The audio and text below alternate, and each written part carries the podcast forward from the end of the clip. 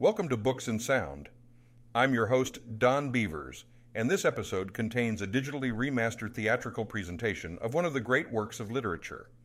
Please remember to subscribe so that you can enjoy new episodes as they are released.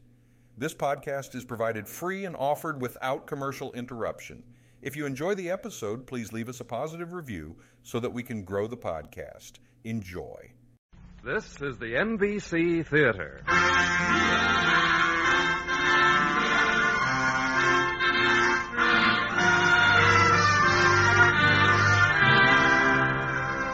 From the NBC Theater in Hollywood, an hour length satire on the world of advertising and super sales in the Great Britain of 40 years ago by the eminent British author H.G. Wells.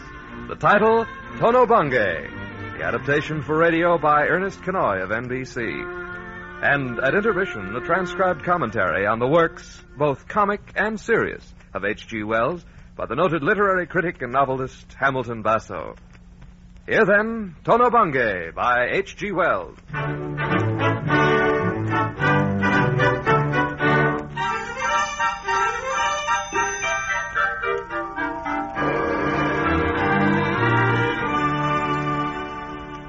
Most people seem to live in character.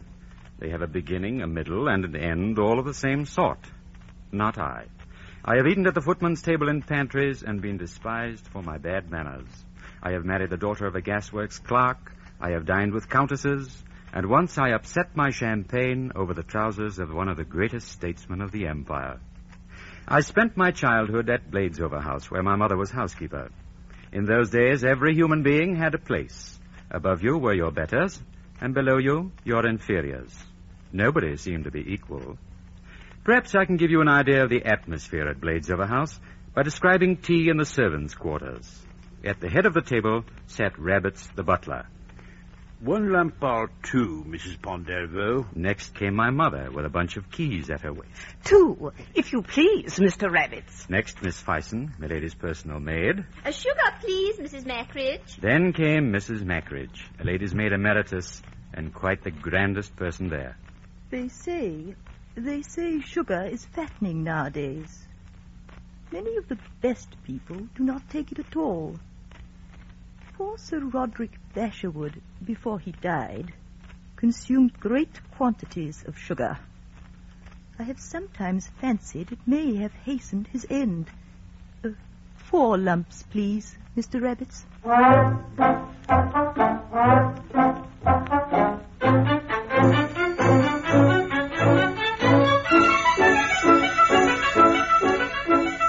All England was like Bladesover House then. We all looked up to the great mansions on the hills and plodded about the villages, touching our caps neatly when the gentry passed. But at the age of sixteen, I was summarily banished for fighting with the son of a visiting baronet who called me a miserable servant boy. My mother bundled me off to Wimblehurst to my uncle Ponderevo, who kept a chemist's shop. We paused outside his shop, and my mother read a large purple poster painted by hand. Buy Ponderevo's Coughlingters now. Why? Tuppence cheaper than in winter. You store up apples and why not medicine? This must be it, George. That placard could be written by no one but Teddy. Come along. Oh, yes, yes, yes, yes. You don't know me. A glass of water, madam, a sip of Cough Linctus. This boy takes after his father, and so I have brought him to you. His father? Well, but then... Susan, Susan, it's Aunt Ponderevo, George's wife. I'll be right down, Teddy. Well, well, well, well. I've brought young George to you. I want him to stay here and help you about the shop. Naturally, I shall provide for his living. Do you like Wimblehurst? Well, of course, it gives me no scope. Scope? There's no development, no growth. You can't get him to take up anything new.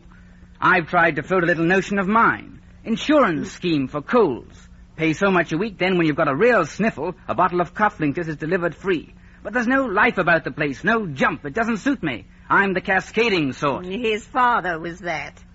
You'll agree to take him then? I think we can make a chemist out of him. Looks like a boy with push, with jump, with... with, with...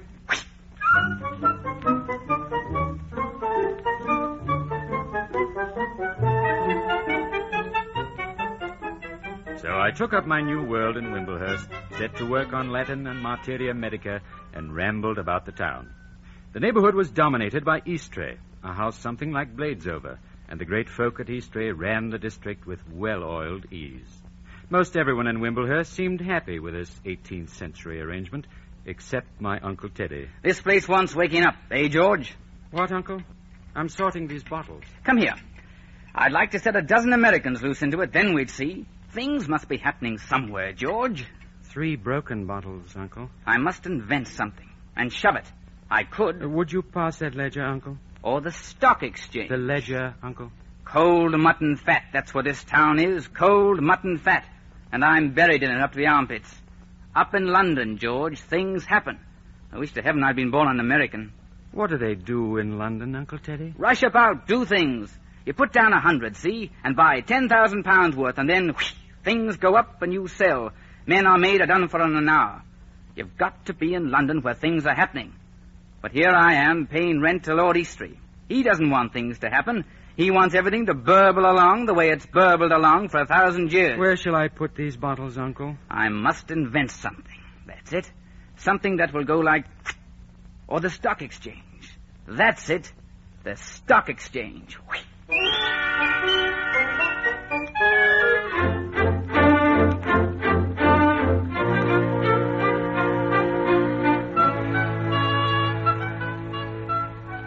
George, uh, George, come here a mo, eh?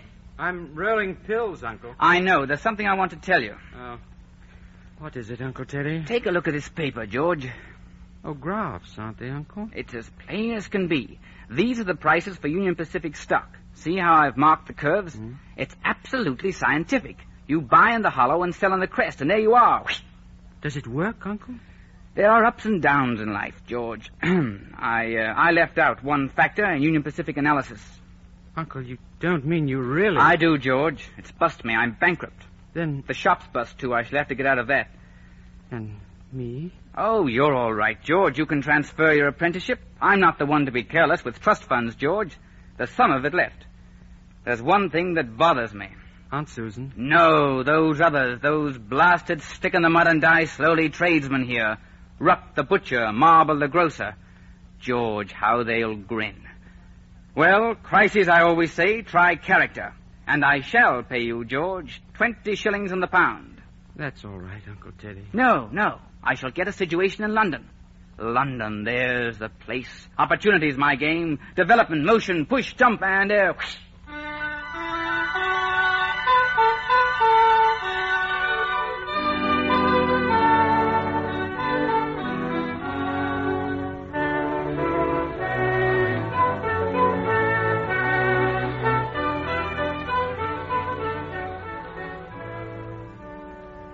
Took me some time to grasp the fact that my uncle, in plain English, had robbed me of 600 pounds or more left me by my mother. He rather treated the whole affair as a business loan, and I, for my part, was partially taken in. I stayed on at Wimblehurst, continuing my studies, and presently I too went down to London to study for my engineering degree. My uncle, of course, decided I must be shown London, and off we went with Aunt Susan along on a whirlwind of sightseeing. London, George, takes a lot of understanding. Certainly is a big place. Immense. You see those sandwich men down there? Fair treat. You don't see poverty like that in Wimblehurst. And many of them high Oxford honor men, too. Brought down by drink. Oh, it's a wonderful place, George. A whirlpool, a maelstrom. Whirls you up and whirls you down.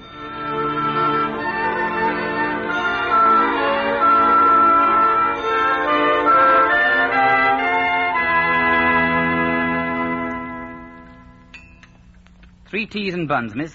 Right, sir. And fresh. Of course, sir. George, Yes, Aunt Susan. been in love yet, George?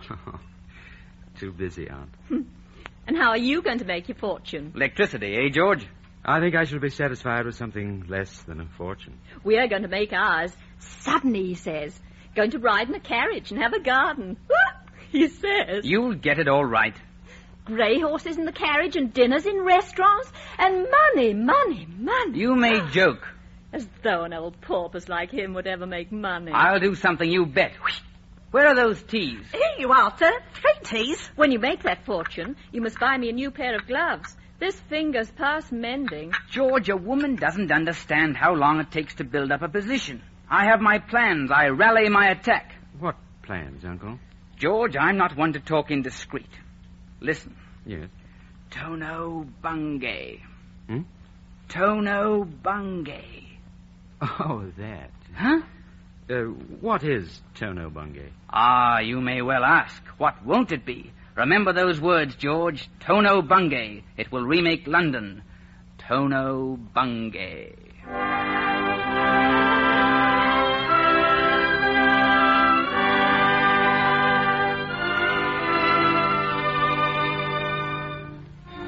I lost track of my uncle for a while. I was hard at work at the university, taking my degree in engineering. But soon an interruption crept into my life. I began to fall in love faintly with girls I passed in the street, with ladies in passing carriages, and with neat handed waitresses in tea rooms. I met Marion on the train. We were alone in the compartment, and she had lost her ticket. I offered to pay her fare, and she accepted. Thank you so much. Awfully kind of you, you know. I met her again in the scientific library, digging something out of the encyclopedia. She spoke warmly. That was so kind of you the other day in the train. I do so like a kind gentleman. Oh, it wasn't anything. Oh, yes, indeed it was, Mr. Uh, Ponderevo. George Ponderevo. And I'm Miss Marion Ramboat. Delighted to meet you, Miss Ramboat. Equally charmed, Mr. Ponderevo. Um, would you care to accompany me to the art museum? I do so love to set up my little easel and, and copy things. I should love to. Uh, my arm, Miss Ramboat?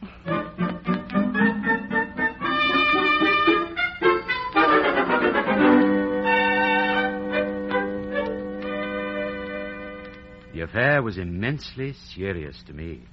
And then, after weeks, Marion invited me home for tea. She insisted that I have a morning coat made, and I purchased a new silk hat and traveled to Walham Green. As I drove up, I saw a sign, Apartments to Let, disappear from the front window in my honor.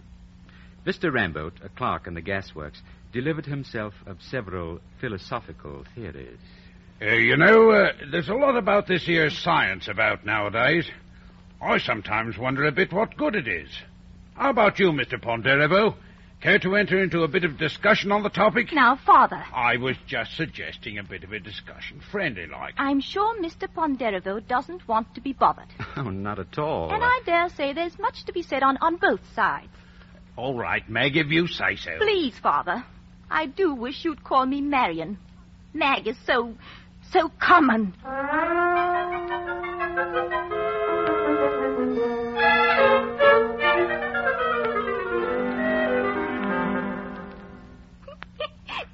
You mustn't. Your father's gone to the pub. But you mustn't put your arm around me. It isn't proper. Marion, I. I love you. Love me? George, don't. Don't. Oh, oh, you shouldn't have done that. What's wrong with kissing you? You must promise never to do that again. But I love you. I want to marry you. But you're not in a position to marry. So what's the good of talking like that? I don't care. It'll be years before you've enough money to marry. But I love you. Don't you. Don't you love me? Well, I, I like you, I suppose. But one has to be sensible. Oh, can't we keep on as we are? Now, George, take take your arm away from my waist. It isn't proper, and, and someone may see in through the curtains.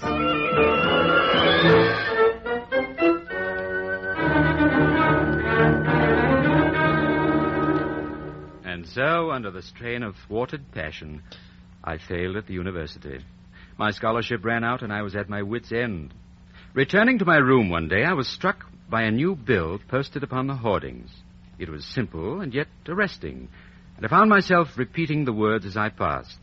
And through the splashy yellow letters on a purple background, I could hear the voice of my Uncle Teddy. The secret of vigor. What? Tono Bungay. And then at my room, I found his telegram. Come to me at once. You are wanted. Three hundred a year certain. Tono Bungay.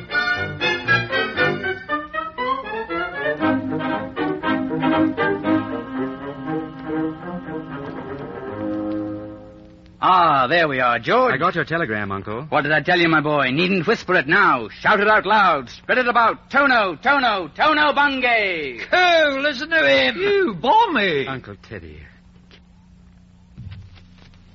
Can we come in for a Street. Ah, yes, of course. Come into the inner sanctum. Well, George, I'm at it. At what, Uncle Teddy? Tono Bungay, it's afloat. Here's the first bottle. It's afloat. I'm afloat. Oh, it's getting lunchtime, George. You better come have lunch with me. How's Aunt Susan? Top form. Tono Bungay's done it. Uncle Teddy, what is Tono Bungay? It's the secret of vigor. Didn't you read the label? yes. And it's selling like hotcakes. You see, it's nice because of the flavoring. Lean close, George. Hmm? It's flavored. And it's stimulating because of. Bucks up the kidneys, you know. And to top it off, it's 45% alcohol with just a dash. Uncle Teddy. That last was my idea. I want to let you in on this, George, for many reasons. Cigar? Oh, thank you, Uncle. They're the best, you know. Swash, that's what does it. The best clothes, the best cigars. That's the way to make an impression. Well, I've always believed in you, George, and there was that little matter of your trust fund. Well, I can create this business, but I can't make it run. You've got to help. Me? Well, I, me? I'm a boiler, not a simmering stick at it. I can go myself, but I can't keep things rolling along. Need you.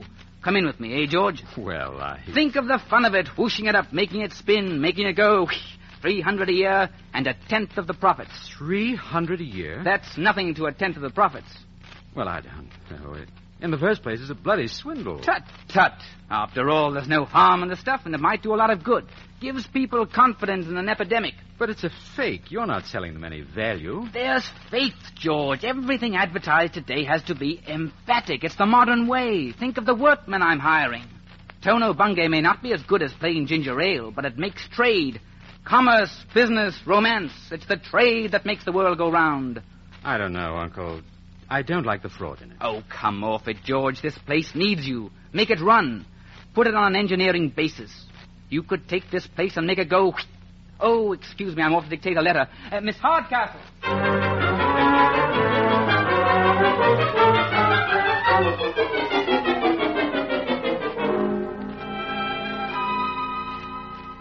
After a week of wrestling, I felt I must come to a decision. I had no doubt that the stuff itself, Tono Bungay, was a mischievous trash, mildly stimulating, and possibly dangerous to people with defective kidneys. Somehow I felt the whole procedure had a touch of insanity to it. But then there was Marion. You like this hat, George? I love you, Marion. Now do be sensible, George. Marion, I want you to marry me. We can't. Why not? You've no money. One can't marry in the street. It's no good that way, you know. One is only miserable. So do be sensible, George, and do leave off holding my hand. Look here, Marion. What would you marry on? How about three hundred a year? Hmm, that's six pounds a week. One could manage. Will you marry me if I make three hundred a year? If. It's a bargain. Oh. I suppose then we're engaged. But it's silly. You shall have to wait years. I don't think so. I know where I can get three hundred a year if I want it.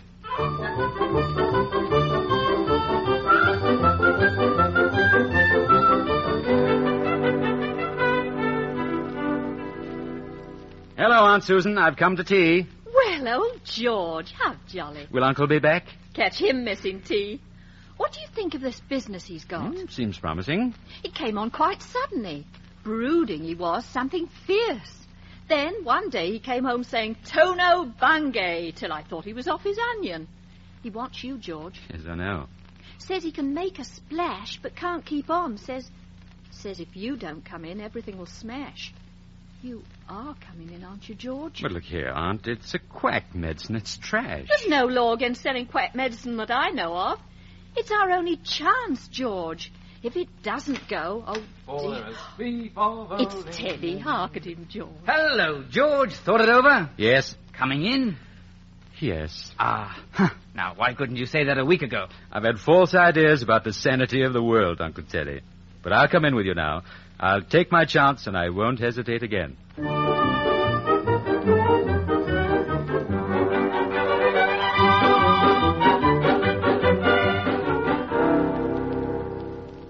So I made my peace with my uncle, and we set out upon this bright enterprise of selling slightly injurious rubbish at one and three halfpence a bottle.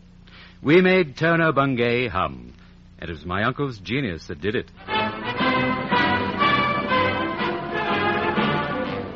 He wrote every advertisement and sketched the designs, and soon we burst on London like a bombshell. Tono Bungay, Tono Bungay, like mountain air in the veins. Are you bored with your business? Are you bored with your dinner? Are you bored with your wife? What you need is Tono Bungay. Health, beauty, strength. Tono Bungay. Section by section, we spread it over the British Isles, London, England, Wales, and troops of salesmen and jobbers spread over the entire country. The romance of modern commerce, eh, George? Conquest, province by province, like soldiers, onward and upward with Tono Bungay. Rode over the border into Scotland with a special adaptation containing 70% alcohol. And our advertising was adjusted to the hearty Highlander. Hoot now, laddie, would you hae health and a bit of brass to lay by? Your man gang to your neighbourhood chemist for Tono Bungay, the braw breath thistle brand. Scots were hay, and three cheers for Bonnie Prince Charlie. Presently, we were developing subsidiary products.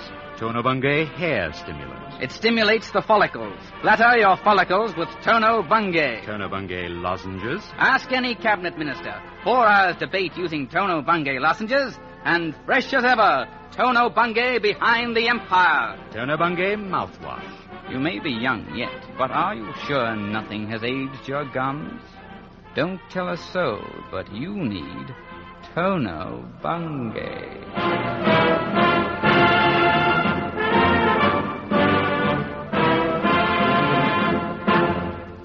We're afloat, George. It's going like whoosh.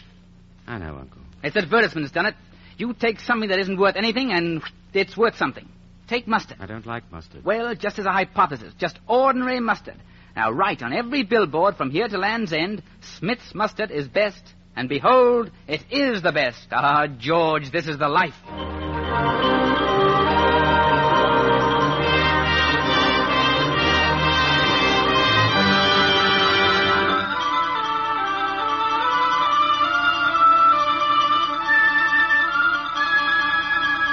And then, of course, there was Marion. She derived her notion of courtship from popular fiction at the public library. And I suppose if you asked her, she would express it like this. Love is a, a state of worship on the part of a man. Men give presents and, and all sorts of nice surprises. Women go out with them and kiss them every so often when it's proper. Usually she does something for his own good, like making him go to church or stop smoking. Now, George, do take your arm from about my waist. Someone will see. But I was young, and there was no doubt of my passion for her. And eventually I went again to her house in Walham Green and approached Mr. Ramboat, her father. I found him in the garden. Uh, uh, mind the watering can, Mr. Ponderevo. I'm going to ask your daughter to marry me, sir.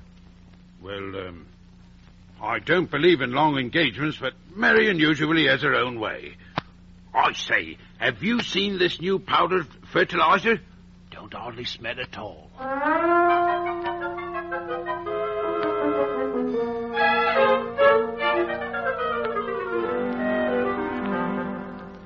So we were married. I put my foot down and insisted on a simple ceremony at the registrar. So we had three livery carriages to the church, a wedding breakfast sent in from caterers, silver printed wedding announcement, and a small music hall hired for the reception. The only appropriate comment I remember came from Mr. Ramboat. You should have been here an hour earlier, George. They had a wonderful funeral. Quite a smart affair, with a glass hearse and black horses. My word, it was a smasher.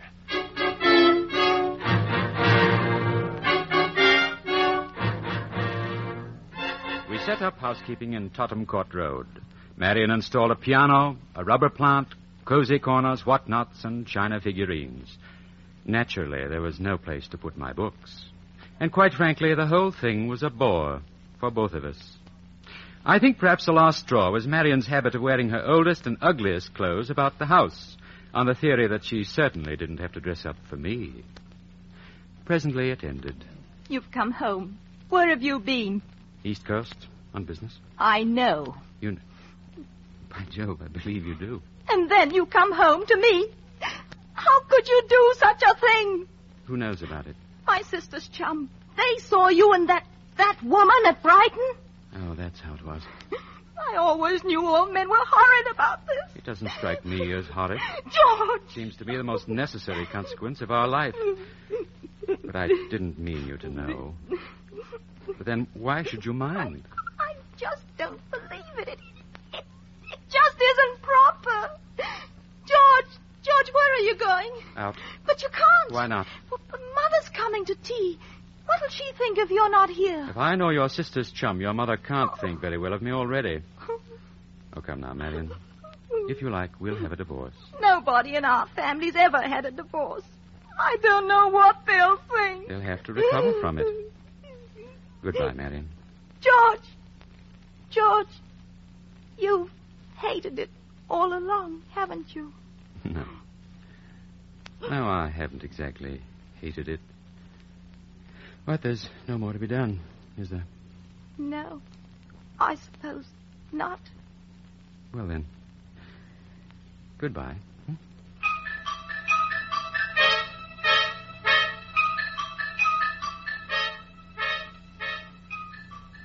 And that was all.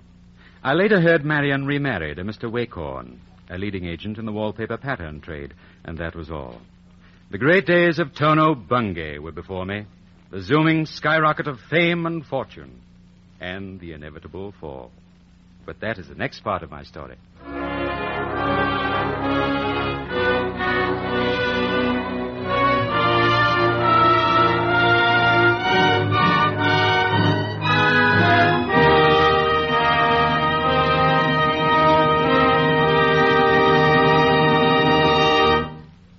Hollywood, the NBC Theater is bringing you a dramatization of Tono Bungay by H.G. Wells.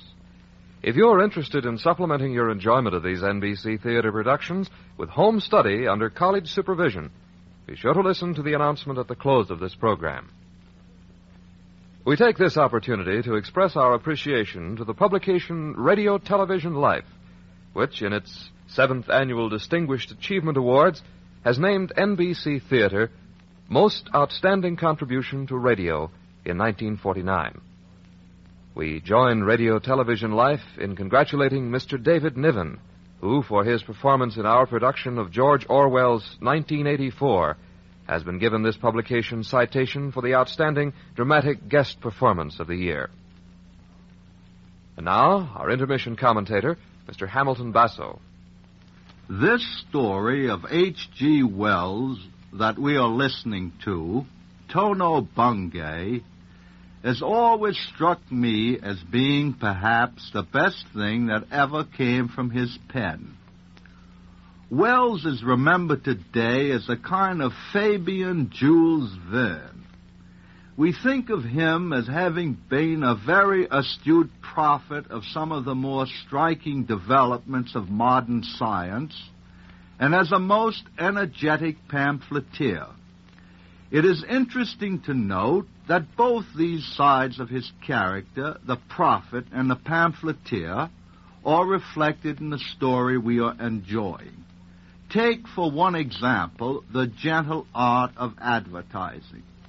Advertising wasn't an altogether new thing in 1908 when Tono Bungay was written, but it was still in its swaddling clothes. Yet, with a most amazing accuracy, Wells was able to foresee the precise, extravagant, altogether incredible direction it was to take. The book is full of other prophetic insights, too, as well as a great deal of Fabian pamphleteering. But the important thing about Tono Bungay is neither its prophecy nor its preachment. Its value lies in its presentation of character. Novelists differ from the rest of the world, as has been said, in that they never cease to be interested in character. Its study becomes an absorbing pursuit to them, and its delineation very nearly an obsession. It seems plain that it, was, that it was this obsession that gripped Wells when he sat down to write Tono Bungay. What he most wanted to do was to tell about people, to strip away all outward appearances and lay bare their human, living, contradictory truth. And I think I know why. If you read Wells's autobiography, Experiment in Autobiography, he called it, you will discover that in Tono Bungay, he was writing out of his own immediate, urgent experience. It seems to be something he had to get down. But there's one thing about Tono Bungay that to me is no less important than its penetration of character. That is its story. A very good story, as I think you will agree. Now, I won't keep you from hearing the rest of it any longer. Thank you, Mr. Basso. Our radio version of Tono Bungay will continue from Hollywood after a brief pause for station identification.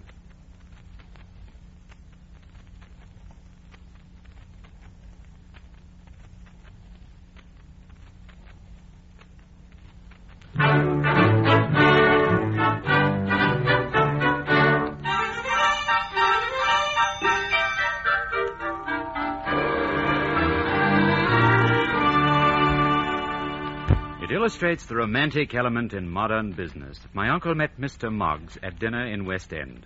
He was the grandson of the original Moggs, and he had inherited the vast Moggs Domestic Soap Works. My Uncle Teddy said snap, and we owned the whole soap business lock, stock, and barrel. Now, Mr. Moggs, there's no objection to our advertising you far and wide. I draw the line at railway stations, south coast cliffs, and volumes of poetry which I may read. We'll get along, I'm sure. So long as you don't annoy me, you can make me as rich as you like. I've got the whole campaign in my head now. We're going to make you the grand established firm.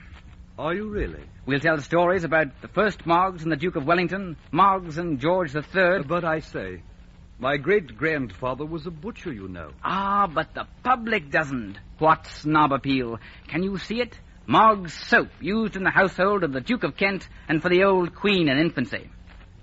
Fancy. We're flying high, George, and there's no telling where we'll end now. A gigantic edifice built on Moggs domestic soap and Tono Bungay.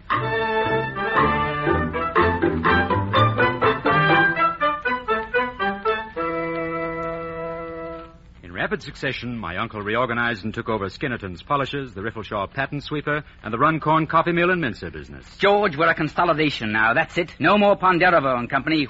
Domestic Utilities Limited. We'll be pushing the stock in the city in a fortnight.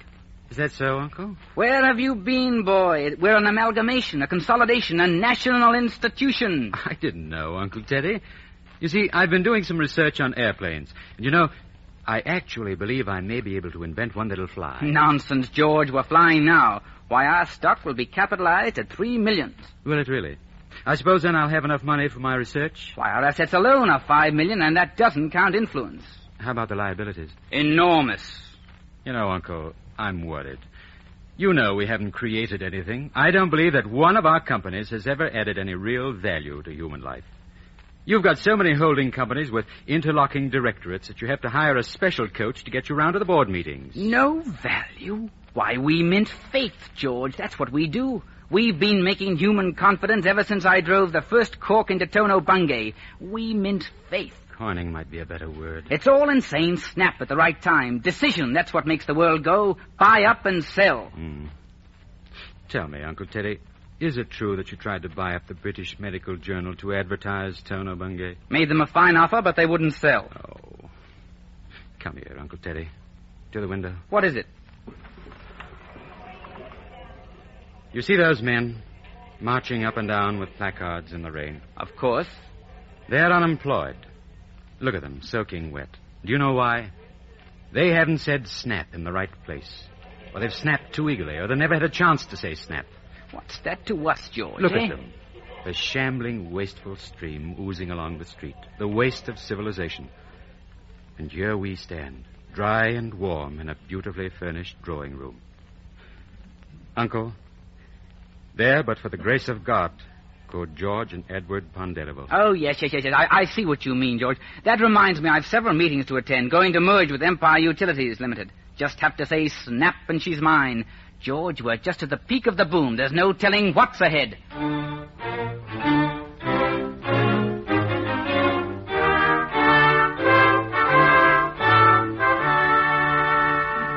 The day of reckoning was not yet here and Uncle Teddy dashed about London in a high silk hat, and hordes of shifty-eyed promoters, followed by funereal solicitors, grabbed at his coattails and poured schemes into his ears.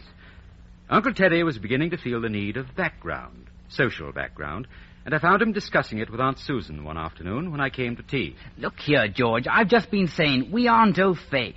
What? That's French. The old posher won't even speak common English anymore. I tell you what I mean. Every time I go to dinner, I don't know which wine is which. I have to point and take my chance.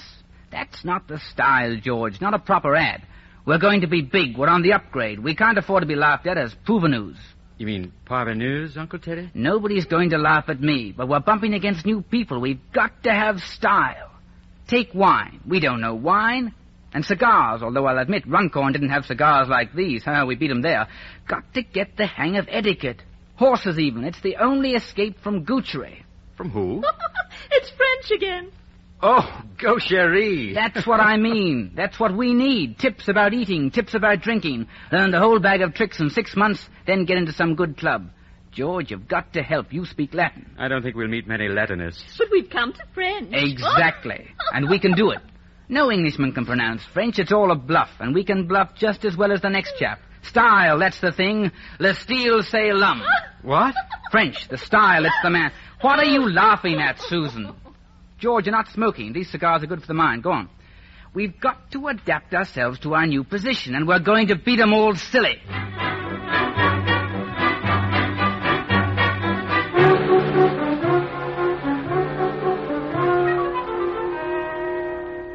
Uncle Teddy and Aunt Susan learned the new game of style very rapidly.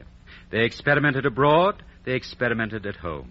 They tried every fancy dish they ever heard of, from asparagus to plover's eggs. I remember my aunt's first dinner gown. She stood before a mirror in a low-cut, backless satin. You know, a ham must feel just like this. Nonsense. Couldn't tell you from a duchess, Susan. Style, that's the thing. Uncle Teddy began to buy things. Grandfather clocks first, three dozen of them, and then old copper warming pans. He took up shopping as a form of recreation. As the business grew more frenzied, his shopping went on apace. He shopped to astonish and dismay. He shopped crescendo, he shopped fortissimo, he shopped con molto espressione, and then one day he bought a castle. We all went there together with the vicar of the nearby village. How do you like it, eh, George? This is the dining room. Think of it, Uncle Teddy. The men who built this wore armor and carried a sword. I dare say, but it's a bit stuffy. They hadn't much idea about ventilation when this was built. I'm sure you'll be most happy here, Mr. Ponderevo. No doubt, Vicar. I mean to do my duty by the parish in the old manor, you know. I'm so glad. We missed the influence of the castle, you know. Uh, there's nothing like the influence of the castle. It settles the villages. However, we shall try to liven things up a bit. Liven things? Cricket. Every village should have a cricket pitch. And a shooting gallery. Fine British sport. Oh, yes, yes, of course. But won't it be uh, a bit noisy? A bit, yes. We'll paint the building red. Good British colour. Oh, red paint, eh? That's right. Not enough colour about. it. Not enough of old Merry England. Too grey. The next thing is a maypole. I'm all for getting the good old English spirit back again. Lads and lassies dancing on the village green, Yule logs and that sort of thing. What we want to do is buck up the country. Yes, I, I see. Um, buck up the country. Oh, quite. Do you think we might do without the shooting gallery?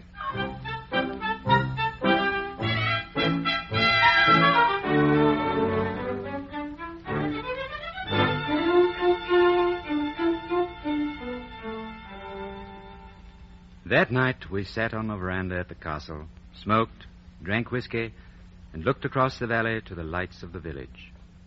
Uncle Teddy sighed and then turned to me. Well, we got here, eh, George? I suppose we did, Uncle. You remember me telling you? Ah, it's a great world, eh, George, to those what lay a hold of it. Oh, we're getting to be big people. Remember the chemist's shop at Wimblehurst? It's a long way from here, Uncle Teddy. Think of it. Here we are with power and leisure, picked out because we've been energetic, seized opportunities because we made things hum. Anglo-Saxon energy. That's it. We've got our hands on things, us big people. We've got to hang together and run the show. We've got to run the country, George. It's ours. I've been talking to Lord Boom, the big newspaper man. I shouldn't trust him, Uncle. Wonderful man, makes things hum. George, this British system is a wonderful one. Everything's open to us now. What would you think of a title, eh? You. Oh, Uncle Teddy, really now? Lord Boom was a crime reporter. Of course, there's the trouble with the title. How about calling yourself Tono Bungay? Lord Tono of Bungay. That's a round sounding name. Now, George, I'm being serious. You're always sneering at Tono Bungay as though it was some sort of a swindle. It's a perfectly legitimate business. George, you've got to drop that tone. You've got to face what we are now. Just what are we, Uncle? Well, I've always thought there was a great deal to that Superman thought of Nietzsche. And think of Napoleon. Where would he have gotten with scruples like yours? We big people, George, we've got to grasp things, rule, you know. And we can do it because we make things hum like that.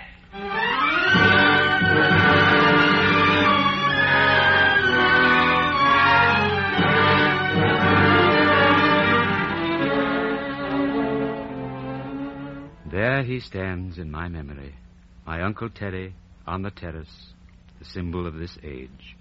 His brow wrinkled Napoleonically, with the breeze fluttering his coattails and his eyes searching the horizon for a future of mergers, amalgamations, and international commercial arrangements. Teddy Ponderevo, astride the world like a colossus.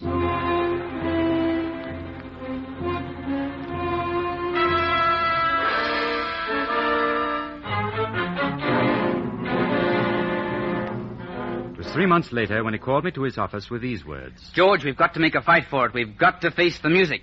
Is there trouble, Uncle Teddy? It's the newspapers. Lord Boom. He's trying to fight me down. He thinks my consolidating cut down the ads. Oh, I'd like to bash his face. Well, what's to be done? Keep going. I'll smash Boom yet. There's a scare on. Did you notice all those reporters outside? Old Boom's men. What can he do? We're sound, aren't we? Oh, yes, yes, we're sound. There's only one thing we've got to do. We've got to prove that we've got the capital. Have we? Well, no, no, but there's a way out. I want you to meet Gordon Naismith. Who's he? You'll see. Come along.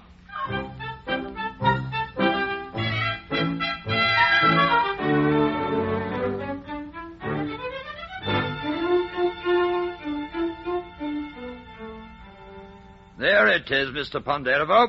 My explorations show that the Mordet Islands off the coast of South Africa are crammed with copper. With what? Copper. That's what the natives call it. Heaps of it just lying around loose. I see, Mr. Naismith, but what is copper? What is it? Copper, sir, is the most radioactive stuff in the world. A festering mass of polonium, radium, ethorium, calcium, and lots of new stuff. And there it lies in heaps. And the land around it is scorched black for miles. Don't you see, George? It's minerals, millions of pounds worth just lying about. If we can corner the market in copper, bring back a boatload of the stuff to London, Tono Bungay is safe. We'll prove we've got the capital. With the copper, we can snap our fingers at boom. Without it, we're ruined. What do you say, George? Will you go and bring back the copper to save Tono Bungay? Well, Uncle Teddy. All right. I'll go. George, if you pull this thing off, once or twice before you stepped in with that whoosh of yours, you've got to, you know. Tono Bungay depends on it.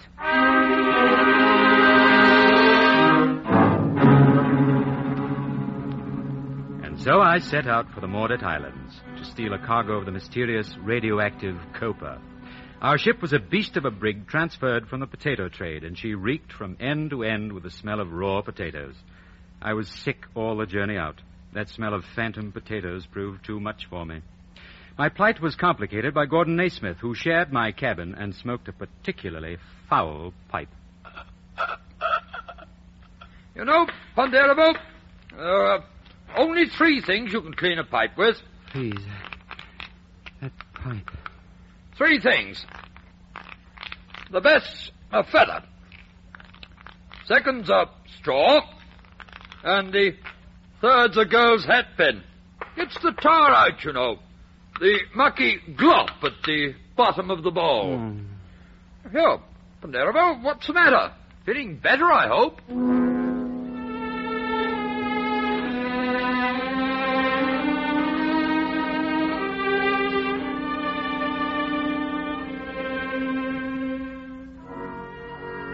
So it was that I made my voyage to Africa, and came at last into a world of steamy fogs and hot smell of a vegetable decay. Presently we came upon the Mordet Islands and hove to. The beach was lifeless for miles. There was no foliage, and dead crocodiles rotted in the mud. At length we found it, two heaps of gray-brown matter. There it is. There. The copper. Amazing. In its pure natural form, loaded with radium, canadium, theriums, forcemeite, and fortisite. Priceless. It may be dangerous.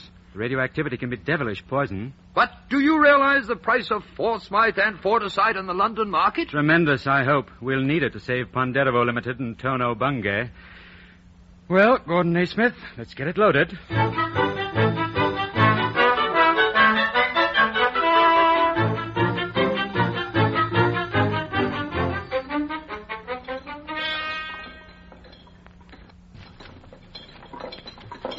Ah, there, Mr. Ponderevo. The last hatch is battened down. We're all ready to sail. Just in time. The wireless picked up a message. There's a gunboat cruising down this way, and Quap is definitely contraband. All right there, weigh anchor.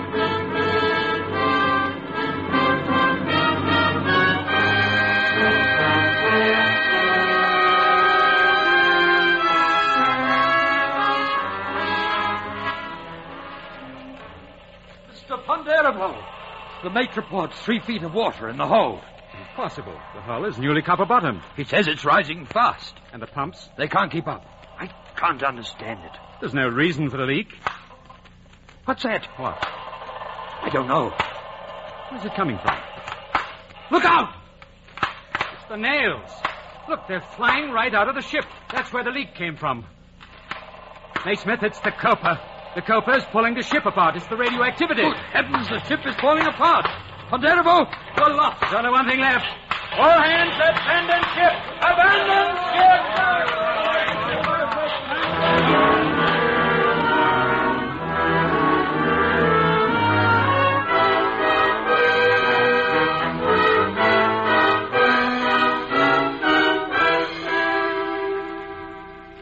A bit of floating about, we were picked up by the Portland Castle, bound for London out of Madagascar. When I arrived in London, the newspaper placard resounded to my uncle's bankruptcy. The brilliant skyrocket of Tono Bungay had finally fizzled out.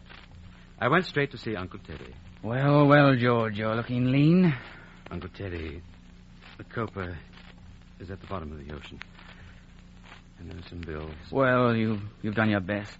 The luck was against us. I've got to take a pill now. Anything wrong, Uncle Teddy? My stomach, I've been fighting on that and it gave way. You know, like Napoleon, his stomach gave way. It's all up. Bankruptcy? It's cruel. They kept asking questions, George. The bloody bullies, the bloody bullies. Here, now, take it easy, Uncle Teddy. It's not fair game, George. They tire you out and my stomach's gone. They bait you. It's torture. I've been bellowed at, bullied, treated like a dog. They sprung things on me, things I didn't expect. They don't know I'm here. I slipped out to the embankment and took a rowing boat to Richmond. They they laughed at me in my shirt sleeves and silk hat. It's all up, George. Is it, Uncle? It's absconding. They'll have a warrant out. But they mustn't arrest you, Uncle Teddy. I don't know what to do. It's all up now. Uncle Teddy, we've got to get you out of the country. It's no use, George. They'll be watching the docks. We won't go by boat.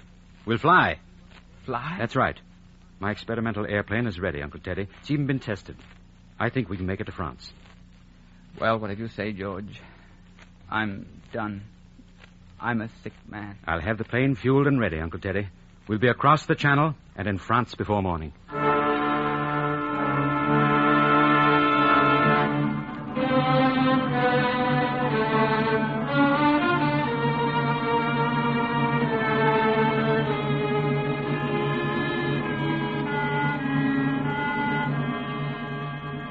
Experimental airship was moored at Chislehurst, and Uncle Teddy and I, wrapped in sealskin motoring clothes, were soon aboard.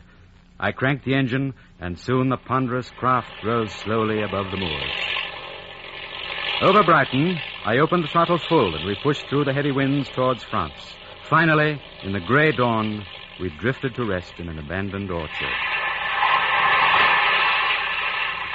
What's that? We're here, Uncle Teddy, France. We're safe. George, I'm ill. Terribly. Easy now. I'm cold. Teddy. Easy. You're safe now. I ought to be in bed. I, I ought to be in bed instead of flying about. Go to sleep, Uncle Teddy. We'll find an inn when it's light. It's all very well, but I'm not a young man. I ought to be in bed. Here, Uncle. Lift up your head. There, now slip the knapsack under. I'm cold, George. I'm an old man and I'm cold. I'm cold.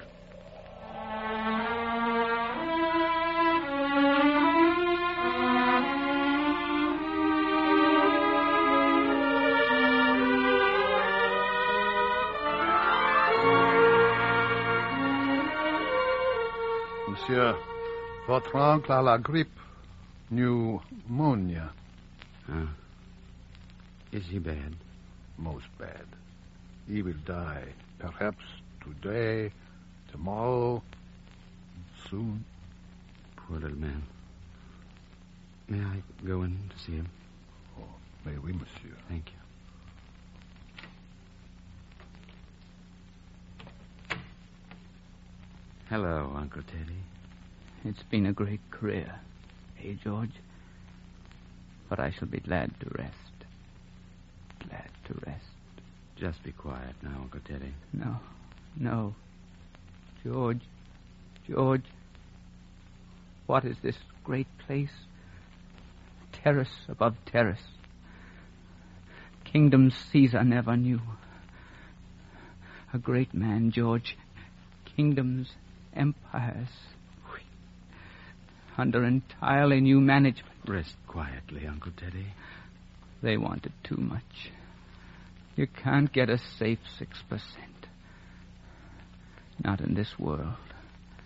George, George, you've always been responsible for the science. You know better than I do. Is. is it proved? I don't understand. Death ends all after so much. After such splendid beginnings. Somewhere, somewhere there ought to be. What do you expect? oh, it seems to me, George. Can you hear? Yes, Uncle. It seems to me there must be something in me that won't die. Something, just a little link. Some other world. Perhaps. Who knows? Some other world. Not the same scope for enterprise, Uncle Teddy. No. No. You're sure, George. There isn't some other world. Perhaps. Well, all right, Uncle Teddy. I think so. There, are you happier? Another world. Scope. For enterprise. Make things hum. Another world. Hum. Hum. Like. Uncle Teddy. Uncle Teddy. Uncle Teddy. George. George, is he? It's too late, Aunt Susan. Oh, George. I came as soon as I could. Well, life's a rum go, George. I know, Aunt Susan. Do you remember the little chemist shop in Wimblehurst with the coloured bottles all glowing in the light? That's what was real, the shop. And we're here in a dream. And poor little Teddy, who used to rush about and talk, making that little puffing noise he did. Come away now, Aunt Susan. Men oughtn't to be tempted with business and things. They didn't hurt him, George. No, no, Aunt Susan. I wonder, George, if they'll let him talk in heaven. Now, give me your arm, dear, and we'll go away. I'm glad I've got you to lean on now. It's true he wasn't a husband much for me at the last, but but he was my child, George. He was all my children. And life has knocked him about for me. It's puffed him up and smashed him like an old bag under my eyes. Oh, I was clever enough to see it, but but I wasn't clever enough to prevent it. There was nothing you could do, Aunt Susan. It wasn't fair, George. It wasn't fair. Why couldn't they leave him alone with his lies and ways? Why couldn't they leave him alone?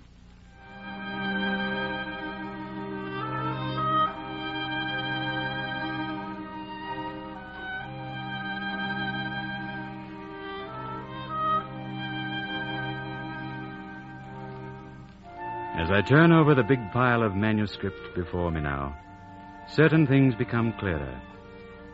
I see this story as one of activity and urgency and sterility. I have called it Tono Bungay, but I had far better have called it waste. I think of all the energy I have given to vain things. I think of my industrious scheming with Uncle Teddy and of his strenuous career. Ten thousand men have envied him and wished to live as he lived. It is all one spectacle of forces running to waste, of people who use and do not replace. The story of a country hectic with a wasting, aimless fever of trade and money making and pleasure seeking. This is the note I have tried to sound clear. It is a note of crumbling and confusion. But through the confusion sounds another note, something that is at once human achievement and the most inhuman of all existing things. I call this reality science, and sometimes truth. Other men serve it in a thousand ways. Each race passes and leaves its contribution. In this march, I seek the meaning of life, of the universe, and of my Uncle Teddy.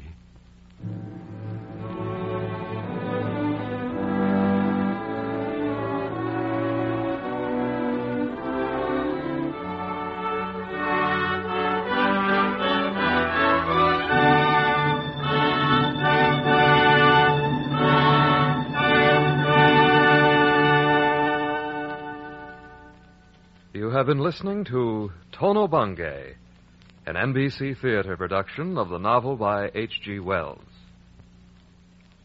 If you wish to increase your knowledge and appreciation of literature, we suggest that you might enjoy the college supervised courses now being offered in connection with the NBC Theater. For full information, write to NBC Theater in care of one of the following universities or colleges the University of Louisville, Louisville, Kentucky, the University of Tulsa, Tulsa, Oklahoma, Kansas State Teachers College, Pittsburgh, Kansas, Washington State College, Pullman, Washington, the University of Arizona, Tucson, Arizona, Texas College of Arts and Industries, Kingsville, Texas, and Brooklyn College, Brooklyn, New York.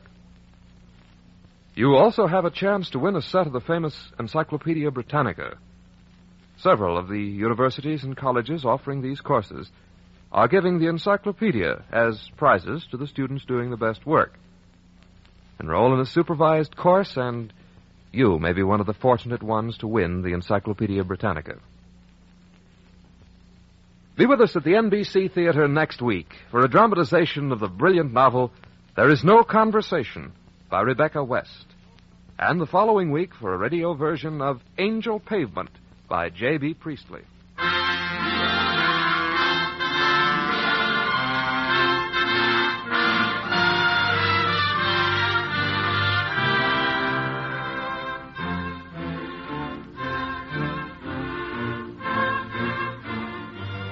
Tono Bungay was adapted for the NBC Theater by Ernest Kinoy. Our intermission commentator was Hamilton Basso, whose commentary was recorded. In today's cast, Whitfield Connor was George, Margaret Brewster was Mother, Charles Davis was Teddy, Queenie Leonard was Susan, Alma Lawton was Marion, Tom Dillon was Ramboat, Tom McKee was Moggs, Crawford Kent, Vicar, Patrick White, Naismith. Your announcer, Don Stanley. The director of the NBC Theater is Andrew C. Love.